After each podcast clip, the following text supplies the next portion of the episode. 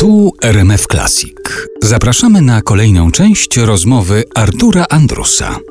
Czy Jeremi Przybora uśmiechnięty wyszedł z występu Mumio, o którym Tak. wspomnieliśmy tutaj? Tak, ja opowiadałam o swoim zachwycie i jak tylko zobaczyłam, że oni grają w Warszawie, w takiej dusznej małej salce, ja tam zaprowadziłam Jeremiego i tam obejrzeliśmy ich i, i ani na chwilę się nie rozczarowaliśmy patrząc na to na żywo.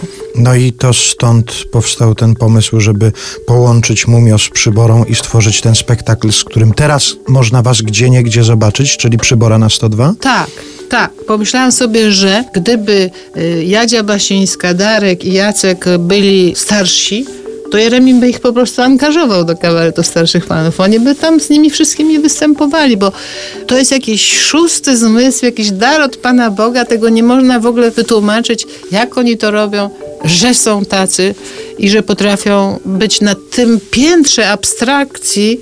Przez chwileczkę pomyślałam, że mówię niesłusznie, że się powinno mówić abstrakcji. Ale jeszcze, jeszcze chwilę. Wiem, że się mówi abstrakcji i pirno sensu.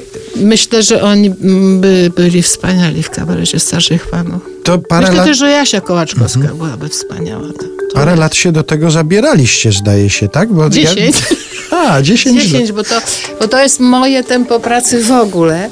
Ja jak sobie, jak to ktoś mi się spodoba, to za jakieś 20 lat coś y, na ten temat zrobię. Albo na temat tego kogoś, albo z tym kimś. W życiu nie ma się do czego spieszyć, że spieszyć to się trzeba do tego, żeby popatrzeć, wiesz, na las, na wodę, na niebo. Spieszyć się trzeba, żeby w odpowiednim momencie zdążyć urodzić dzieci, którymi potem będziesz się cieszyć całe życie. Mówię to jako kobieta szczęśliwa matka. Ale nie ma co się spieszyć do tych wszystkich artystycznych rzeczy, dlatego że tak naprawdę, Arturzo, tak lubię na ciebie mówić, wszystko już było. To, co nam się wydaje, że my odkrywamy, na szczęście nam się wydaje, ale wszystko już było. Tylko na szczęście nie wszyscy i nawet nie my, odkrywając to, o tym wiemy. No i nie wszyscy to widzieli. I to, co zrobiliście z Mumio, czyli spektakl Przybora na 102, to jest pokazanie takiemu pokoleniu, które nie miało szansy zobaczyć tamtych występów. Tak, i stąd, i stąd nasze powodzenie, dlatego że po prostu przychodzą młodzi ludzie i tam szaleją z radości. To jest, to jest wielkie szczęście.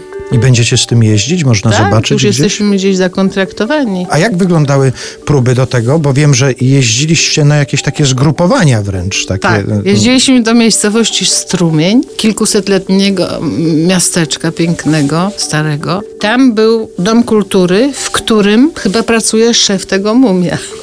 I tam mieliśmy część prób, a drugą część mieliśmy w domu u Jadzi i Darka, bo oni mają taką przybudówkę. No, nie jeden człowiek chciałby mieć taką przybudówkę jako mały domek, gdzie bądź mieliśmy próby. Często rozmawialiśmy przez telefon i to też było coś w rodzaju próby. A czy to było napisane od początku do końca? To znaczy. To była tak, tak jak ja zawsze pracuję, czyli była drabinka.